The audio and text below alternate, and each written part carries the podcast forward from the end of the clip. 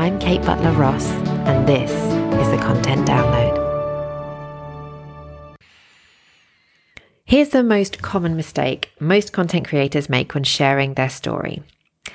Thinking that what matters most to you about your story is what matters most to your audience, because that isn't always the case. The second most common mistake is thinking that telling your story is about sharing a chronological history of your life. That definitely isn't the case. If you do either of those things, people will stop listening and you will be missing out on the enormously powerful connection that storytelling can create between you and your audience, which is why story is your biggest business asset, and knowing which story to tell to who, when, and why is such an important skill all business owners need to understand. And that's what we're talking about today on the show. Welcome to episode 16 of The Content Download. What's your sticky story? So understanding which part of a story to tell and why is particularly important when it comes to sharing your personal story. In the last episode, I mentioned that ClickFunnels have found that one of the things their highest grossing funnels all have in common is that they communicate their stories well. Now, you might think you are sharing your story when in actual fact, what you're doing is just recounting your life history or, running over your CV. And that is not storytelling, and that is definitely not compelling. So we all have very full backstories. It has twists and turns and highs and lows. But what your backstory actually is many stories all raveled together in one thick rope or yarn. Good storytelling is about picking the right story for the right situation so that you can pull the right story strand when you need it and tell it well. And when it comes to telling a story that will attract your soulmate clients and customers and audience members, it's all about working out your sticky story. So your sticky story is the specific part of your journey to here, to this point, that is most likely going to resonate with your ideal clients. It's the thing that people remember you for. It's when they say, oh, I know Laura, she's the business coach who blah, blah, blah, blah. That's your sticky story. And that's the story you can use on your sales page, your about page, your bio. It's so valuable and so versatile. So how do you work out your sticky story? Well, very often it's about the beacon of hope. As entrepreneurs, we have often been through an A to B transformation ourselves that reflects our own customer's journey. And often that is what inspires our business in the first place. We have recognized a need based on our own personal experience. Very often, this is a critical moment in our life, a health crisis, a relationship breakdown, a moment where everything has fallen apart, a realization, a shift in consciousness. But remember, it doesn't have to be big and dramatic to be life-changing. The best story is always the true one.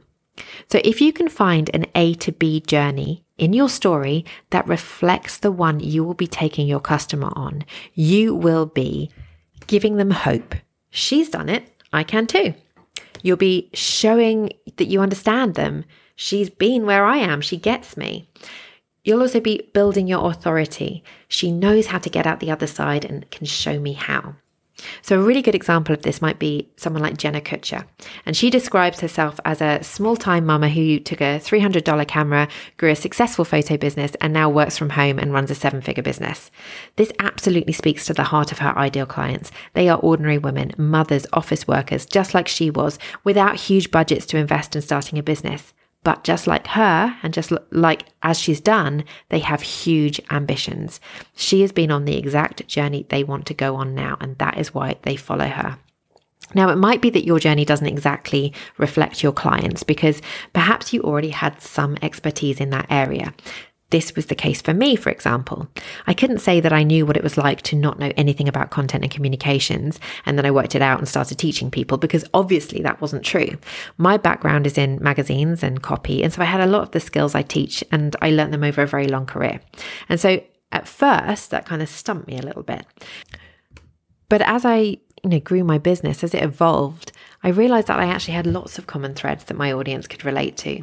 And there was one in particular that really resonated with my audience. And that was the fact that although I knew all these skills, I still struggled to find my voice. I still struggled to share my story, and I still struggled to be visible, because I realized that the tools are only part of the puzzle, and it takes so much more to actually show up and share your story. It takes guts and self-awareness and self-inquiry to do that as well.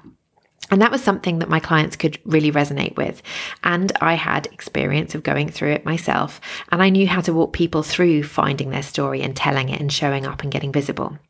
So if that's you, there will be at least one thread that you can pull to create that connection. So if you're one of those kind of experts who doesn't have that A to B transformation, that's exactly the one that's going to be that your audience are going to be going through, there will be a strand that will create some kind of connection with your audience. Now, a good thing to do is look for empathy. Maybe you teach something you're already expert in, but you're teaching it to a demographic of people who share a similar journey to you, for example, or similar challenges or experiences, like single mums or online entrepreneurs or INFJs or whatever it might be. So that is what a sticky story is, the specific thread of your story that speaks deeply to your ideal customer and gets them sticking to you like Velcro. And it is, as I say, is such a versatile and powerful story, and you can use it in so many ways. It's great on sales pages. It's great in your about page. It's great for your bio. It's great to be able to share it whenever you're being interviewed for podcasts or collaborations or whatever it might be.